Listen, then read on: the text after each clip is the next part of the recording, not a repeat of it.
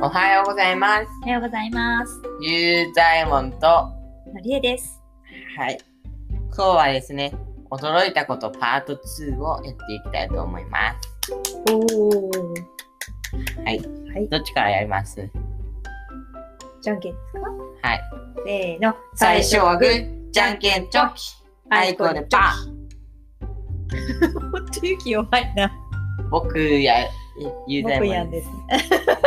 ゆうざえもんからやります。じゃあ、ゆざゆざからお願いしまなんかね、まあ、5年の時、先生とのお別れ会みたいなのを開いす。て、怖い話。怖くない。お別れ会って、あの、ただの、あの、進学学年になるから、お別れ会っていう意味のお別れ会を開いてたんだけど、そう、お別れ会が、なんか、僕全く知らないのに始まったわけ。うん。ええと思って、なんか驚きました。あの、企画側が、企画側が驚いちゃったのよ。何にしても僕は、僕は、うんあの代表員でどっちかっていうとその計画を練ったりやる側だったのに、企画立案の、あの、うんスタッフだったわけ。どっちかっていうとそっち側のやる人たちだったのにこう何しろねちょっと代表員が2人いるんだけど男子と女子でうん。僕とその女子ちょっとその時は仲が悪くてなん、か私がやるからいいよみたいに言われて決裂しちゃったんだ。そう、その時、でもう任せちゃおうと思って僕も何にも知らなかったらいつの間にかなんか計画立ってて、急になんか先生とのお別れ会始めて、始まってびっくりして、こう先生がね、その後に言ってくれたんだけど、よくあのお別れ会とかって途中でバレちゃって、あのバレてないふりをするんだけれども、今回本当にバレてなかったん、あバババレてなかったっていうか、わかんなかったって言ってたわサけプ。ライズになっそう。だけどね、あの、僕がね、そこでね、いや、僕も分かんなかったから、まあ、クラスのみんなも騙してるから分かんなかったんじゃないですかって言ったら、えっと、みんなに思われてしまってですね。あの、多分知らなかったの僕だけだったんで。た。違うよ。勇気と先生だけだったんですよ。で僕とあ先生だけ、あ、悲しい事実を知ってしまったね。そう。で、驚きましてね、その、サプライズ企画を代表員だから寝る側だったのに、練って実行する側だったのに、なんか決裂して、もう一人の子が全部進めちゃって、あの一回こう先生のお手紙みたいなのを、あ、先生のやつやるんだなと思って書いたんだけど、それ以外何にも言われてなくて、その、もう一人の子から。で、そしたらね、なんかいつの間にか始まってて、で、知らなかったのがね、僕と先生だけっていうね。ラッキーじゃん。何も仕事しないうちに素敵なフェアウェルができてしまったっていう。そう、それでね。うんあの、笑いでしまいました。僕のその、よくわかんない発言で。そうだね。5年の時はみんな仲良かったもんね。みんなね、あの、サボりだ、サボりだって言われたけどね。仲良かったのに勇気だけ知らなかったね。そうお母さん違った意味でなんか驚きだけど。うん、めちゃくちゃ驚いたね。マジ？って思って。いいいい話なのか、それとも勇気の母としてはどうなのようなのか、ちょっとなんかいじめられてるってよりは、なんていうの、別に言うこともなかったし。いいや、ほっとけって。そうそうそう。温かい目でほっとかれたんだね。そうそう。あとね、あの、クラスのみんな、特に何も言わなかったけど、多分知ってなかった人何人かはいるだろうなとは思ったけど、うんうん書いたのはみんな覚えてるからそこは知ってるけど、まあ、なんか、この日にこの感じでやるよまでは知らない人が結構多かったと思うから、そこも僕は知らなかったけどね。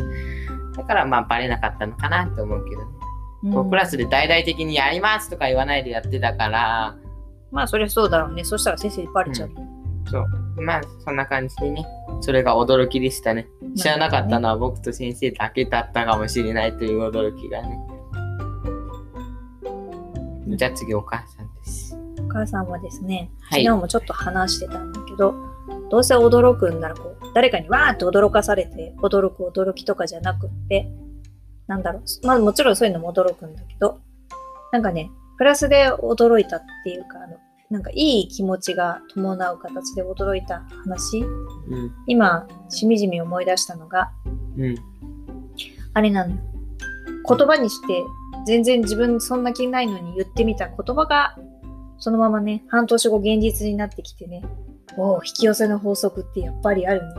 私は呼ぶね、みたいなものを実感した、うん。その思いがね、驚きでしたね。うん。なんだか知ってる？何が？まあちょっと自慢になるかもしれないけどね。その当時お母さんは勇気を産んだ後で結構いろいろと仕事も忙しかったんだけどね。うん。でもなんかこういろんな意味でこう、なんていうのかな。時間がないからこそ、時間をいかにうまく効率的にやるかっていうのでこう、頑張っていた時があってですね。だから何でもかんでも頑張ってた時があってですね。だからうまくサボろうとしてた。うまくサボろうじゃないよ。あサボるんじゃなくてこん、な頑張ってるんだし、マネージャーになってもいいんじゃんって思っ思ったっていうか、うんなんかなりたいって思ったわけでは全然ないけど、なれんじゃんって思ったら、なんかその時にポロッと口にしたんだよね。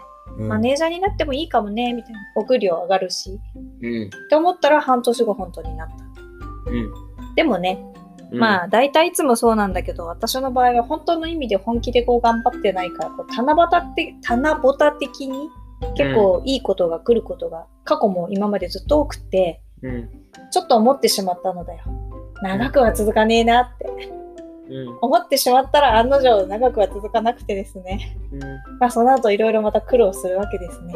うん。だけど、まあそういうふうに思ったこととか感じたこととか、あと言葉に出したことって、うん。なんか本当現実にできるしついてくるんだなっていうのだけはすごく実感していて、うん。うん。それがお母さんの中ではすごい大きな実感であり驚きうん。